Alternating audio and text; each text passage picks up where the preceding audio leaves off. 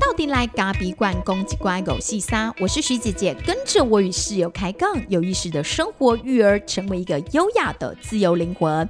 大家好，我是徐姐姐。大家好，我是室友。我们延迟录音一天，因为我很努力在研发思康。如果大家有看我的粉丝团，对，都快要变思康人了。然后因为加上我们最近录音的方式都会在孩子睡觉之后晚上录，可是因为我最近又发了疱疹。可能有点身体太劳累了，我那个是口唇疱疹，不知道大家有没有跟徐姐一样会有这个状态？只要困不饱，还是夹不好，这叫贵妇疱疹，对，就会开始。就我只要大概两到三天，十一二点睡，我就会发疱疹。就是太晚睡啦，哦啊，吃太好了，吃太好还假胸爆、假胸勒、假胸勒、胸涩，对对。所以我觉得我就是那种标准的成型人，又不能吃太好。吃太好也会发，没睡饱也会发，就标准的贵妇命。对，所以我昨天晚上就决定不要在自己很状态不太好的状态下，呃，应该说状态不是很好的状况下去录音，因为我觉得这样子品质不好。然后等下我对面室友要骂我，我没有骂你啊，他就会说哦都没有做功课什么什么的这样子。对啊，你要录音，你本来就要做功课啊。好了，我还是很喜欢跟大家见面。这一周也有咖啡粉来找我们。我觉得很开心。他说他从丰原来，是我们的粉丝，对，还特别跟我们拍照。对啊，我又有种好像是一个小粉丝的概概念。谢谢大家。没有没有，我不是网红，我就是一个徐姐。我以后如果开一个座谈会，不知道会不会有妈妈愿意来？可能有三只猫。可是我也想出一本书，就是创小店十三年，如何让自己的财富自由。哎，你觉得我这本书会不会有人看？如果你只是金钱的财富，绝对不会有人看。那要什么财富才？那财富有很多种啊，财富有心灵的财富，有亲子的财富，有很多种财富哦，各种财富都自由。这当然你要退休，你本来就要财富都要自由。哇，那感觉这本书很精彩耶！就是开一间那么小的咖啡馆，怎么有可能十三年可以财富自由？当你心想通了，你就自由了，是吗？对，不是很年好，我们先来期待了哈，这个还很久。对，然后最近因为我把很多的时间都用在研发司康上，我觉得虽然很多人都跟我说，哎，好吃好吃，因为我想要的司康的味道是属于比较外酥内软，因为我不喜欢司康吃起来像面团一样很干。对，曾经我吃过他做的，很久很久以前吃过他的司康，我说这种东西怎么能吃呢？对，就是吃面团的概念，吃一团面团，然后超级干。然后里面也没有什么，没有什么味道，然后就面粉味，对，它就像在吃面团一样。我想说，那我要吃面团，我就干脆吃面包就好，为什么要吃一团面团在那？对，所以我现在精心研发，就是因为我们的司康就是完全全部都不加一滴水，全部都是鲜奶下去的，然后又希望它的组织化口性要好一点点，就不要是很干干的感觉。对，所以我追求就是它外面要酥，对，然后里面要软，然后即便是呃你冷冻之后。再回烤也要这么好吃，就跟面包的道理有一点像。对，所以这这关乎到当然是选用的食材啦，然后再就是前面烘烤的制作的方式，还有烘烤的烤到底要大火还是小火？对，烤工影响到，因为司康是一个烤的时间不会很长，哦，它是算比较短一点点的。可是你如何拿捏那个烤的时候的火力，就决定你后面你的成品要怎么样呈现给客人。哎，我这个室友也算是我蛮好的其中一个指导的老师，因为他在烘豆上很有经验，所以他就把烘豆用在烘烤司康上，就会跟我讲说什么大火大风门呐。大风啊！你既然是踩大火，你当然大风嘛。那为什么他要大火大风？对不对？这个我可以讲一番道理。啊，你来讲为什么烤司康要大火大风？因为司康是属于很湿的啊，那你要短时间，你要让它里面能够熟透，而且它是有厚度的。那你要让它熟透，你一定要踩大火嘛，你火力绝对不能小，你不能拖得很长，那味道就不见了，或者是变得很干，水分拖太快。那你要你要呃踩大火的一个前提下，你内里面的内部外面很快就会熟了，对，但内部你一定要让它熟进去，跟烘豆一样。你如果外面烤烤熟了，结果里面没没熟，没熟，那就留下什么？留下生味，留下腥，留下涩，对，留下不好的口感，所以。这时候呢，你一定要让它的对流热里面的除了火力的辐射热以外，你要让它的对流热是很流畅的。所以你要把你的气门给打开，让它完全的被排除，把水汽把它冲散。但同时，因为你把气门打开，所以炉温一定要控制的很好，就是说你不能让它温度去掉下去，所以你的火力一定要踩足了。所以我其实都是两百多度在烤司康的。，对啊，就有时候跟温度感觉跟欧巴差不多了啊。嗯，就温度其实是很高的。对对对对对，所以你一定要把它烤的够够熟，然后呢，火力一定要踩对。第一，你的火力一定要踩在，比方说你是烤呃很短的时间，你在这个时间内你一定要把它烤熟。那你不能拖到时间，因为拖到时间一拖，你给我开大风门的时候，那就会干，干的时候就什么味道就不见了，就不好吃，就就是平，对，就很平。对但是如果你太大火，里面没有熟透，那个我觉得那个怎么讲，化口性不好，就是口腔触感不好。比如那个煎菇白嘛，你煎菇牛排的时候你会用什么火？大火。火，那为什么你要用大火？因为牛肉不用全熟啊，没关系。里面有一点生，有一点稍微有一点血水的时候，那个是软嫩软嫩的时候就很好吃，哦所以就是外酥内软嘛。但面团的东西你不能烤不熟，面团的东西不能烤不熟，吃了会伤胃。跟生豆一样，生豆也不哎对豆咖啡豆咖啡豆也不能烤。对对，哎，我觉得就是因为我们这几年做咖啡的原因，我们对那个整个食物的它的整个整体性其实很很追求的。对你你你要怎么让这让这个司康或者是这个东西，它吃进去的时候，它是有层次、有风味，而且外酥内软，对，第一外酥内软这是基本的。第二，它怎么样在你的口腔里面去化开？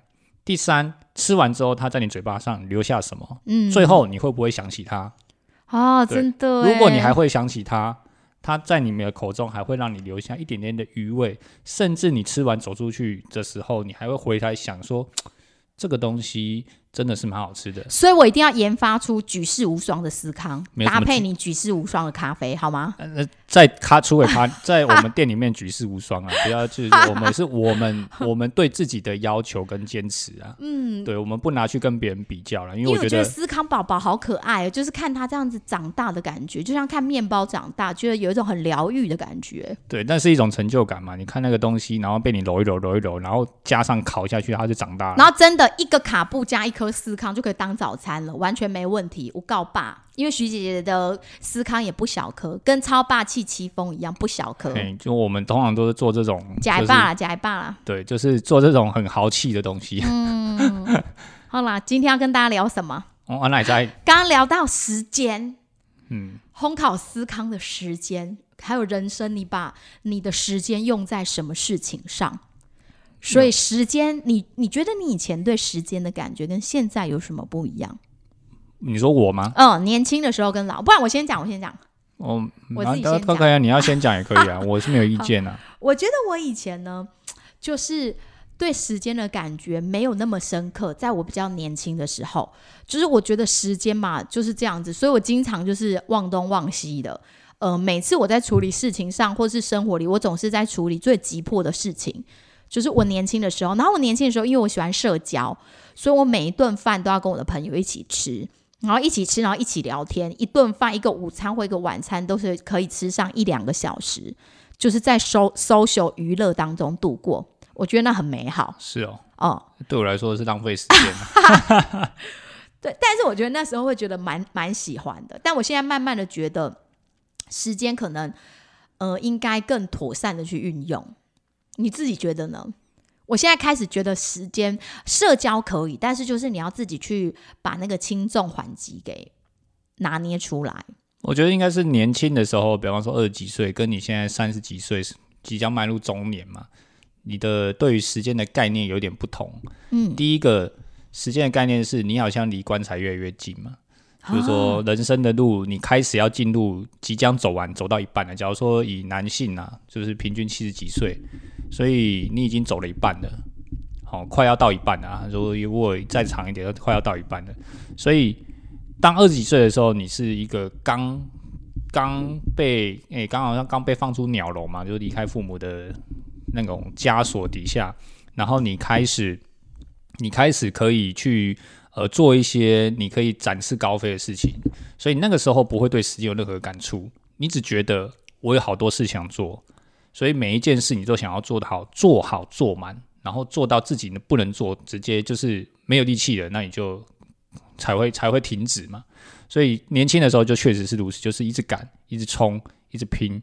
可是到现在这几年，包含创业那前几年也都是一样。到现现在这几年所以你这几年心境改变，我会觉得留一点时间给当然都是为了自己要做的事情去做啦。但是我觉得更关注在自己的自自我的成长上面，就是说你自己内心的成长上面。我觉得我会愿意花比较多的时间在这上面。有啊，你最近不是去买了个藤椅？哎、对，藤椅买了个藤椅哦，就是很蛮、大张的藤椅，就是以前那那个藤椅的概念，就是以前那个阿嬷有没有？她不是坐在顶啊，然后那个屋檐下，然后呢就会有一张椅子，然后那个阿嬷呢就会坐在那张椅子上面，然后很舒服的。哎、我觉得你那藤椅更更大。那个卖藤椅的阿姨说，你这张椅子都是那个警察在坐的。哎，她我说警察办公室都买她这个是藤椅，我们是没有，我是没有想那么多啦，只是我觉得他坐起来真的蛮舒服的。然后就放在她房间。对然后她说她看书的时候，现在人都买沙发椅，你买什么藤椅啊？那那是一种味道，那是一种味道。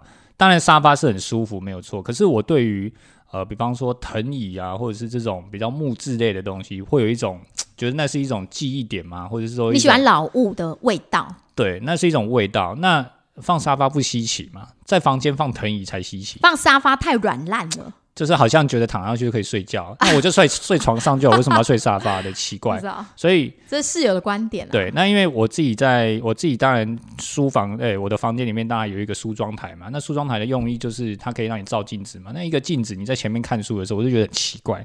你你看书看到一半，你抬头的时候，你看到你自己，然后就、嗯、为什么要每天一直看自己的？对，那你就决定要买一个，我就决定要买一个藤椅，然后在我看书的时候，我不需要坐在梳妆台前面。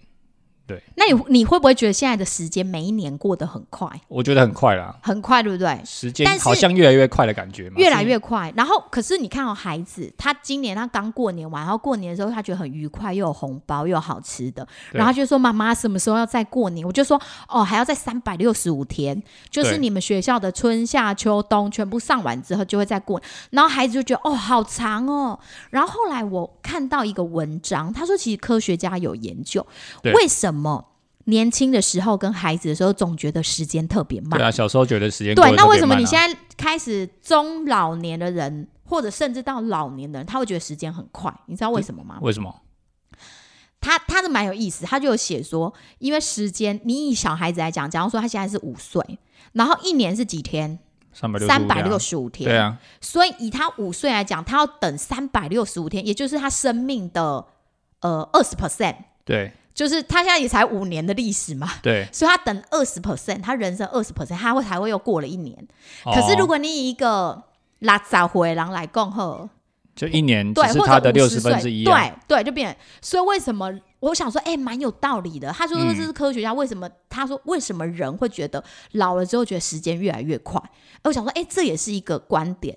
这是一个观到底也算蛮有道理的。对啊，没有没有错啊，才六十分之一觉得很快啊，对，六十分之一很快，因为它就是你生命里面的六十分之一。但是五分之一觉得很快，哦，五分很久就二十 percent 哎，才会再来一个过年。对啊，嗯，所以但不知道，我觉得或许我觉得是一种一种呃事情吧，因为小小朋你你，我觉得它是一个世界的概念，嗯，就是说孩子他的眼前的世界只有你啊，比方说只有这个家，嗯或者只有他的学校，或者只有他自己。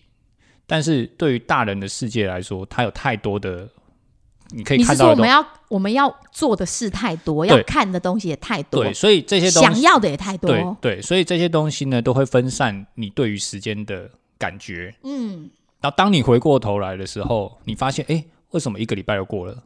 难怪人家说现在要讲正念，要讲专注。对唯有你专注的时候，你才不会只觉得那个时间就这样啵啵啵的不见了。对，但小孩子他一天只看三个东西：第一学校，第二家里，第三他的他的他自己。嗯所以他只看三个东西，他当然觉得时间很久啊，因他为们直看啊，当下，一直看啊，对啊，所以这是世界的观，因为这也呃世界就是势势力的势啊，这个势的世界，对啊，但是我自己啊，这几年来，我也觉得时间对我来讲也有不太一样的方式，就是时间的管理。因为常常大人家会讲说时间管理，时间管理，可是有时候我觉得时间管理到倒是就是它就是一个基本的而已。但是我反而觉得你如何去获得你自己，嗯、专注的。专注的时间反而会比你的时间管理来的更重要，因为有时候你为了时间管理，就说哦，我现在就是要干嘛干嘛干嘛干嘛干嘛，然后你有时候就会把自己可能塞得太满，或者不进你的计划，你就会觉得很挫败。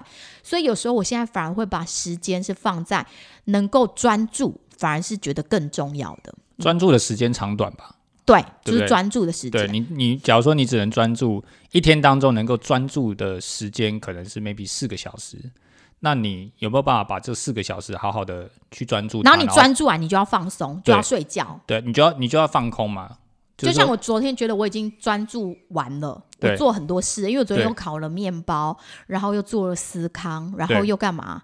又带小孩，对然后我还干嘛？我已经想不起来啊！又烤了巧克力蛋糕，对所以我觉得我整个专注力已经用的差不多了，我就觉得我应该休息，不要再强迫自己再继续专注了。对，我记得在念那个 Deep Work 就是深度工作这本书的时候，他有说人的在能够进入深度工作里面，如果你一天如果是四个小时，了不起了啦！了不起，非常了不起。也就是说，你你你觉得你八个小时都在工作，但其实不是，你真正专注的时间可能 maybe 就两个小时，就是你有生产力的，就那四个小时啊、对你黄金黄金四个小时。嗯所以我觉得这个观点蛮好，就是说他提醒你自己，就是说你能够专注生产就那四个小时，那你如何好好的进入这个深度工作的这个四个小时？四个小时后，其他的可能就是一些琐碎的事。所以你买那个藤椅就是为了要进入你的阅读，对啊，专注阅读，所以你买那个藤椅，对你花那个钱去买藤椅，就对是，因为我发现我在阅读的时候，如果我一直看到镜子的时候，我会觉得会跳出来，我没有办法进入真正的阅读的一个心流，所以我觉得那我又不想坐在床上，因为有些人会坐在床上看书嘛，但对我来说，坐在床上看书，下一秒钟不用。你就会睡着哎、。对，不用。我跟你讲，那个跟催眠曲差不多，就是大概十分钟弥留哎、就会开始弥留，然后你就觉得哦，算了，那我就就来捆，来捆，来捆来捆。就归起来困了。嗯，对，那你为了要让自己有一点，就是阅读这件事蛮重要的嘛。就是在我现在的人生当中，我觉得阅阅读是蛮重要的，所以我想要培继续培养、维持，然后继续培养这个好习惯。所以我觉得一定的时间的阅读是很重要的。那你要有一定的时间，你就要有一定的深度嘛。你时间不一定很长，可能是三四十分钟，可是你深度下去之后，它可能达到的效果是超越这。哎、那我觉得你买那个藤椅啊，因为它那个藤椅其实坐起来好坐是好坐，可是它比较硬啊，嗯也是很冰凉，就会觉得咔声就冰哎、然后我就想说，这有点那很像那种坐如针毡的感觉，所以你就不会睡着是吗？因为一冰冰凉凉。没有，其实 其实其实它是很有温度的。其实藤椅藤这件个东西是很有趣的。你刚坐是冰的，就是其实它也不会冰，它不是像那种，比方说你坐那个瓷砖啊、大理石啊，哦或者这种椅子，它是冰的，它也不会像沙发一坐上去就是呃，好像让你觉得触热热的热热的触感，或是比较软的，它就是一个刚好的位置。然后呢，虽然你刚刚坐上去的时候，它是有一点温凉，诶凉凉的，凉凉的顶顶对顶顶，但是你坐下去一下子，它其实是蛮温暖的。哦，它其实有一点蓄热啦，但它又通风，它可以坐比较久，是因为它通风。沙发其实你在夏天的时候是坐不久的。哎、你分享一下，你刚刚讲说阅读的心流，你那一天不是有跟我讲说，你觉得在阅读的世界里，你观察到了什么？阅读的世界哦，其实阅读不能帮助我什么，我就我也应该说阅读可以帮助我很多东西，但其中一个最重要的，就是你说不不一定会把书里面的东西都吸收，对对对，就是说你，你你现在定。你你能够吸收两一两个观点，或者是说你能够记得，我说你能够记得，或者你能去执行一两个一两个观一两个点已经很好了。可是它最重要的是帮助你进入另外一个空间，也就是思考的空间。是你你觉得你你你现在说你在阅读的过程当中，你觉得你好像都呃你在做事情当中，你都一直觉得你在思考，但其实不是，你只是在做你正要做的事情，也就是说你的头脑发射讯号给你的你的手脚，然后你去做事情。这个，你只是在处理一些日常的事这叫这叫执行，这不叫思考。哦表层的表层的思考，嗯，就是你你你只是有思考，然后你去做这件事。可是就想我等一下要干嘛干嘛，然后什么东西，然后我们的咖啡袋、我们的包装袋可能要做了，然后要做什么样式的这样子。对对，那这些都是浅层的思考。那你如何让自己每天都有进入深层思考的机会？那我说的阅读这个进入这个空间，就是所谓的比较深层的思考。当你进入这个心流之后，你就可以进到这个思考区域里面。那这个思考区域，它就在你的头脑里面，那你就会有一个空间感，你就有立体感，你就有画面感，然后你就会在里面去呃想很多你想你要想的事情。在透过阅读的时候，这个这个心流，虽然你眼睛在你你一直在看，那你在看，你会跟这个书本去做对话吗？你不会只是看过嘛？哦不会是死读书嘛？对对对我 又不是在又不是在又不是背要考试，又不是要考试，又不是要背诵，对，所以我们是在跟他对话。诶，他为什么这样讲？那他讲这样有什么道理？那跟你自己的经验去做结合，这时候你就有很多画面。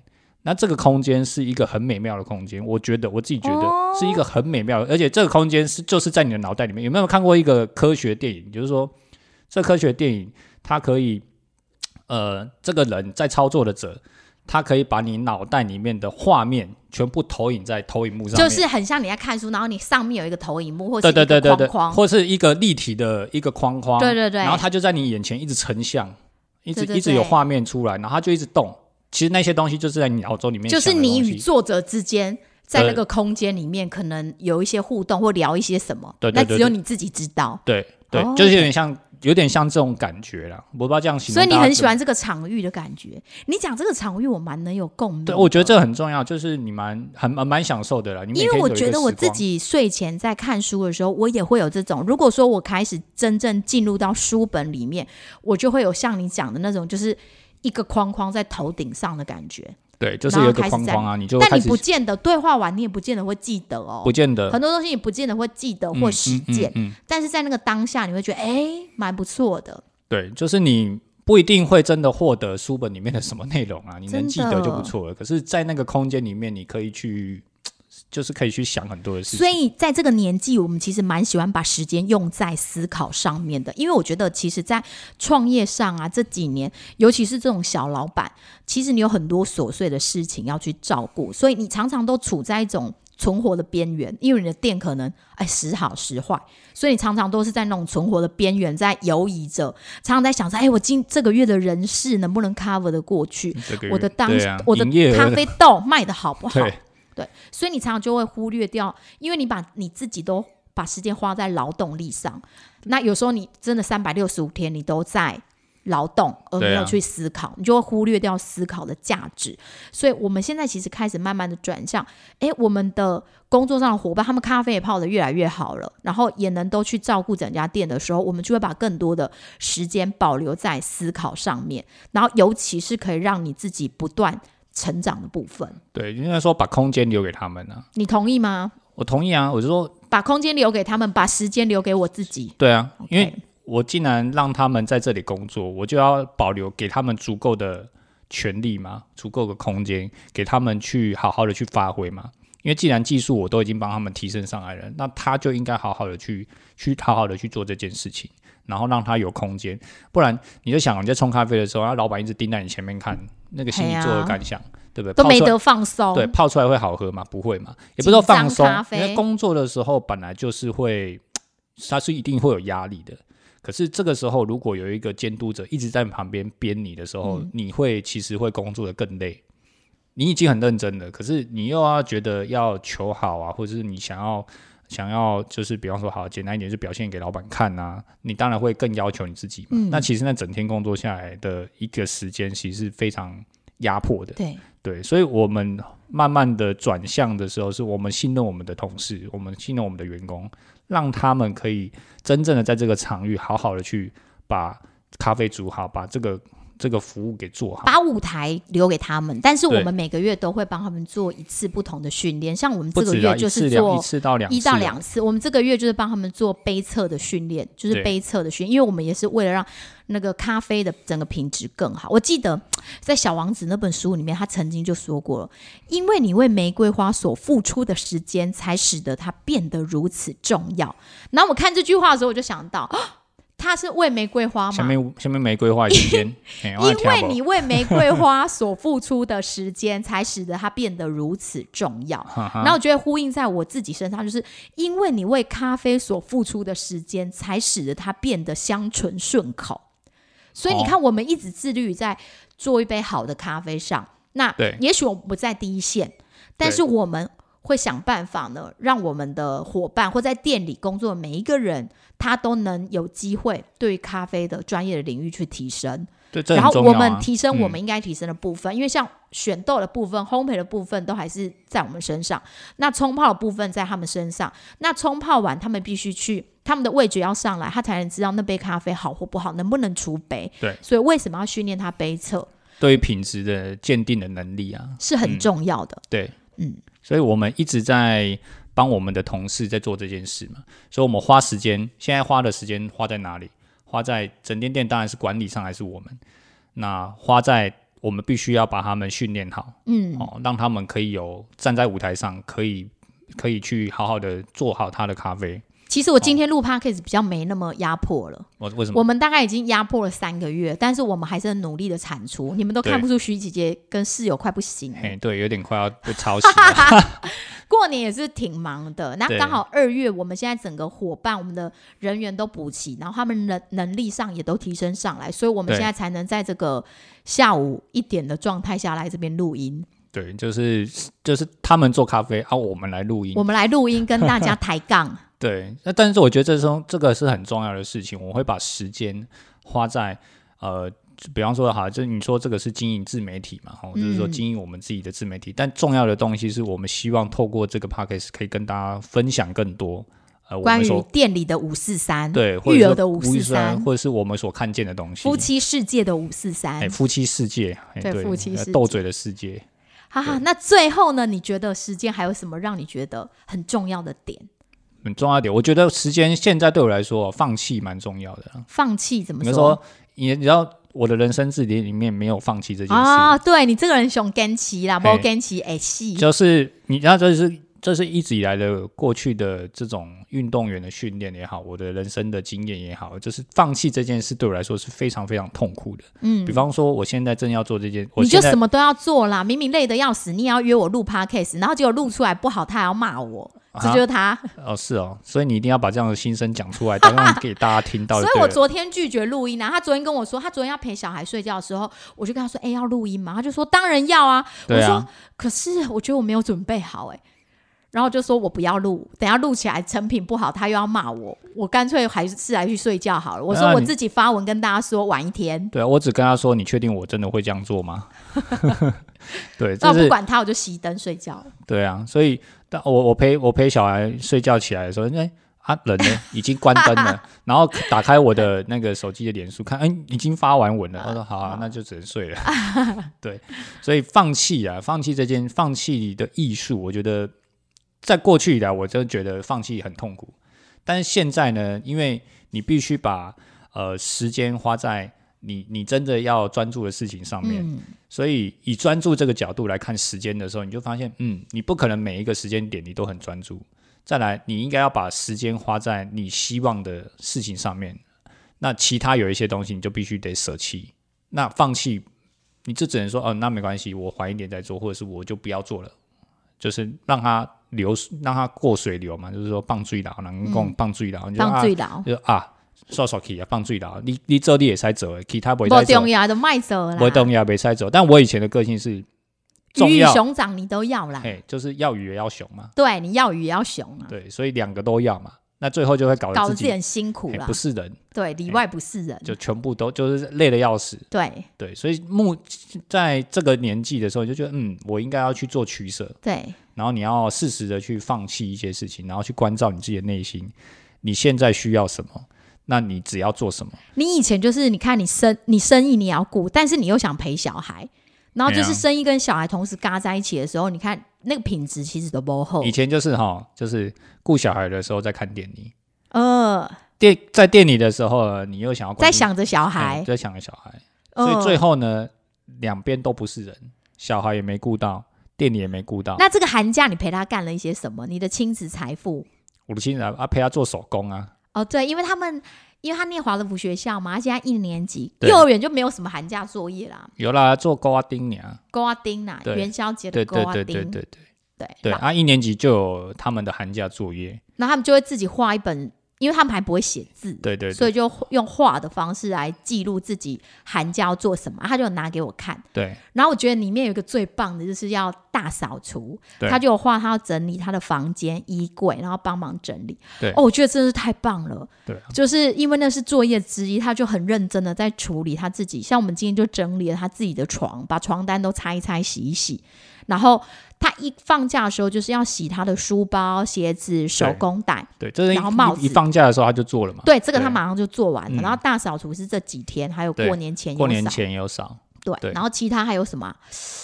还有你陪他做手工，陪他做手工要他们要帮他的五音笛织一个笛笛垫。垫，他们之前织笛笛带带嘛，然后对针包嘛都织完了，然后寒假的时候他们要把笛垫给织完，对对对，对，然后我就陪他织笛垫，然后我的我我大概已经拆了大概应该五次吧哎、，他还帮你织哎、我觉得他超好的。对我织完了底带，他就帮我收针，然后帮我把它编起来，编成一个底带。然后我的针包也织完，他也帮我收针，然后帮我把它变成一个针包。对，然后现在就是底垫，我现在我现在严进度严重落后，因为因为就是他在织的时候我没有织嘛。嗯那我我的目的不是说我要把它织完啊，我的目的是我要跟着他一起织啊。嗯，可是因为他在织的时候，我必须要烘豆啦，或者是必须要处理电务，所以我就没办法跟着他一起织。虽然他在工，我在店里，但我总不能大咧咧的就在那边织织手工、也啊，可以啊，不冲突。是不冲突啦。但是觉得怪，因为你还有事情要做啊，你 OK，你必须把电务给处理好嘛。嗯，好那员工还呃，我们的同事还有很多一些细节，我们必须要再去再去跟他去去去沟通通嘛。对，所以也我现在进度是演到，只有三排，OK，、啊前面有织了好几排的时候，结果拆掉，因为中间漏针。对，然后还有收集那个哈马卡，就是那个蛤蜊壳。应该说他们他们好像有的人是种子，种要一百子啊个，，要一百个种子可以做算术的。但是哈马卡蛤蜊壳就是在过年的时候很多嘛，因为哎每一个阿公阿妈都会煮这种海鲜菜，对。那我们就把那个哈马卡全部都把它收集。起来，也对。那个就是他们开学之后。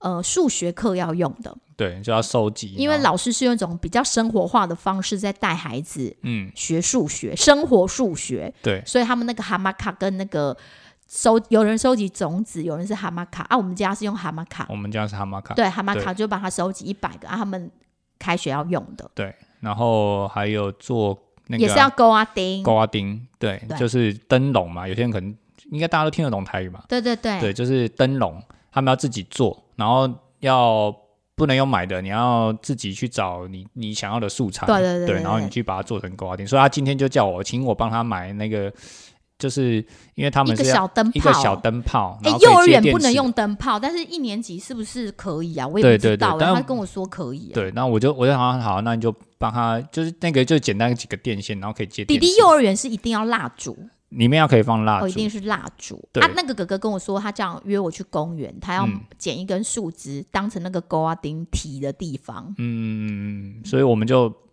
陪着他做这件事嘛，寒假作业。对，所以你看，把时间花在陪伴孩子上，好像蛮不错的。呃，确实啊，就是我觉得那个有时候就是你自己要做切割。我现在都在训练我自己，就是陪孩子的时候不看电影，看电影的时候不看孩子。哦，真的。对，但是如果孩子到店里的时候，你到底要看哪一个？这就是专注。你，我觉得现在人蛮蛮蛮很常讲到所谓的财富自由四个字，嗯，但你认为的财富自由是什么？我刚刚前面不是讲过了吗？就是能有多少的时间吗？第一，当然大家最关心的财富最直接联想的就是你有多少钱，你可以退休嘛？嗯，对，就是说哦，你你你的金钱不足，就完全你可以。呃，比方说被动收入、主动收入这些东西，哎呦，可是我都觉得这个哈太专注在这个主动跟被动，好像就有点不太不太灵性了。我反而觉得财富自由的程度高低，不是只有取决于金钱的多少，嗯而是比较像是你可以自自由支配的专注时间有多少。嗯哼，因为你看，这就呼应到前面了。当你可以专注的时间，然后你可以自己支配很多的时候，其实你就是往财富自由的道路在走了。嗯哼，那怎么怎么所以为什么你看？所以你看，为什么有一些呃，例如说考上大学教授的人，他瞬间可能就觉得，哎、他有一种快要接近财富自由的感觉，因为他可能有一个稳定的收入，然后他时间又是很充裕，可以去支配，然后可以去做自己想做的事情。哎，这样你这样讲，真的讲，好像人家大学教授的时间就是很多，人家也是很忙，好吗？只也是啦，他有很多的时间，他可以自己自由的运用弹，性的时间，因为他必须要做研究嘛。嗯大学教授他有很重要的东西是，他又要研究能量，对对对，所以他有很多的，比方说他有升等，他有国科会，他有很多的计划要做。那这些你总不可能他每天都在授课，他哪有时间做？所以我觉得就是要看你自己能支配的时间跟专注的时间。我觉得很多人以为当老板呐、对，就是就是很自由，时间很多。我跟你讲，完全错误。啊，你可以你每天绑在那边看你时间多不多？对不对真的真的，我跟你讲，当这种小店的小老板啊，或者大公司我们嗯。不知道，因为妈妈是多少公司，所以大公司我不知嗯道。但是小店的老板肯定时间是很难买回来，尤其在你创业的初期，因为你你因为你必须靠自己的力量嘛，你因为你好定用 game 卡金对，你要有劳力的支对。劳力的付出嘛，好，你要有心力的付出嘛，对，然后你身体也要被绑在那边嘛，所以你一定要走到一个比较稳定的阶段，你才有可能往这种自真正可以支配你自己时间的方向去走。这个起码真的要好几年，绝对不是初期就有办法的。对，所以他是需要努力的所以你看，我未来的目标，我就把它放在这里。就是我给自己未来目标，就是我可以买回更多的时间。哦，嗯，我要要我要要把时间买回来，你觉得怎么样？你要买，你要花多少钱？那花多？少钱买？对啊，我也不知道，一六八吧。那一六八只会越来越高啊，不会只是一六八嘛。啊，所以我觉得每个人是这样啦，你要清楚你自己时间的价值，然后就是把你的时间价值给想清楚，然后把你觉得比较低价值又很消耗精力的一些东西，尽量把它外包出去。也许你能买回一点点，也许哦，也不一定就是都可以。啊，那这很简单，其实跟我们店我们店的营运状况一样嘛，就是说我们也可以不请人，或或者说我们可以不不需要我给有鬼团队中包，我可以全部自己来。但鬼中包，对，但是你会发现说你自己的力量真的有限，对然后你的体力也有限，所以你你不可能又要耗体力又要耗心力，对哦。你能做的事真的是就那么一点你看。你若是被好定兼卡金贵的中包的时候，你就是你的亲子财富也没有了。你也许赚到了所谓的财富的那个自由、金钱的自由，但你时间也没自由了，你对亲子亲子也也财富也没有了，什么都没有了。对，所以唔汤，对母汤，所以我们就就变相的，我们把呃就是部分的营收嘛，我们让我们的同事，我们把我们的团队训练上来，让他们可以好好的去运作。那我一样要在一样要做，可是我变成我不需要再去担心一些细小微小的事物。我只需要去管好，去做好我该专注的事情。比方说，在管理上面，在我们店的推广上面，在我们店的一些行销上面，嗯，好、或者是怎么样的一个方式，或者是我们可以去接很多的案子。哎、你统整一下你自己啊！你刚刚讲那么多关于时间的事情，所以你现在最重核心是哪几个？什么叫核心你刚？刚说放弃的嘛，放弃的艺术是你正在学习，对啊，然后把它拿来做阅读嘛，对啊，阅读啊，有什么啊？还有什么？还有那我同整我自己，我觉得我嗯不要乱丢球好吗乱？乱丢球接不到，那我自己讲你自己。丢自己接。我自己我自己接。我觉得我现在对我觉得时间最重要就是要把它用在思考上面，然后再来就是那个时间要是专注的时间，我要我想要的是专注的时间，然后在未来的目标就是我可以买回更多的时间，这就是我对时间现在的想法。啊你拿现在此时此刻哦，嗯哼未来还是会变哦，每个人对很多的观念都是变动的。嗯哼嗯我只希望把自己更多的时间留给自己想要做的事情，想要做的是什么？举例来讲，讲个三个吧。比方说运动啊，哦，运动比方动，说阅读啊，嗯比，方说自我成长。自我成长，你要但成长哪个区块？成阅阅阅读跟当然是心灵啊，你都活到成长什么？投资理财啊，你投资理财很弱啊。呃，投资理财在阅读的区块里面，OK，阅读包含很多，它可以摄取。所以你现在都看一些。股票的书哦。哎，没有呢，就是投资，你当然就是一些观念呐、可是我觉得，我觉得，我觉得一直去看怎么赚钱哦，通常都不会赚钱。哦哎，我自己的想法是，当你越想赚钱的时候，越赚不到钱。嗯，这是卡扎朗来讲的极细卡朗人卡，对对不对？你你应该好好的专注的是你怎么把事情做好，嗯然后呢，你怎么把自己自我提升。所以我比较关注的是我自己怎么样变得更好，OK 而不是我可以赚更多的钱。OK，好，这是室友今天的分享。那我们最后也送给大家一句话：增加自己专注的时间，把最清醒的时光用在思考和自我成长。谢谢大家！如果你喜欢我们的节目，记得帮我们按下五颗星，分享给更多需要的人。谢谢，拜拜拜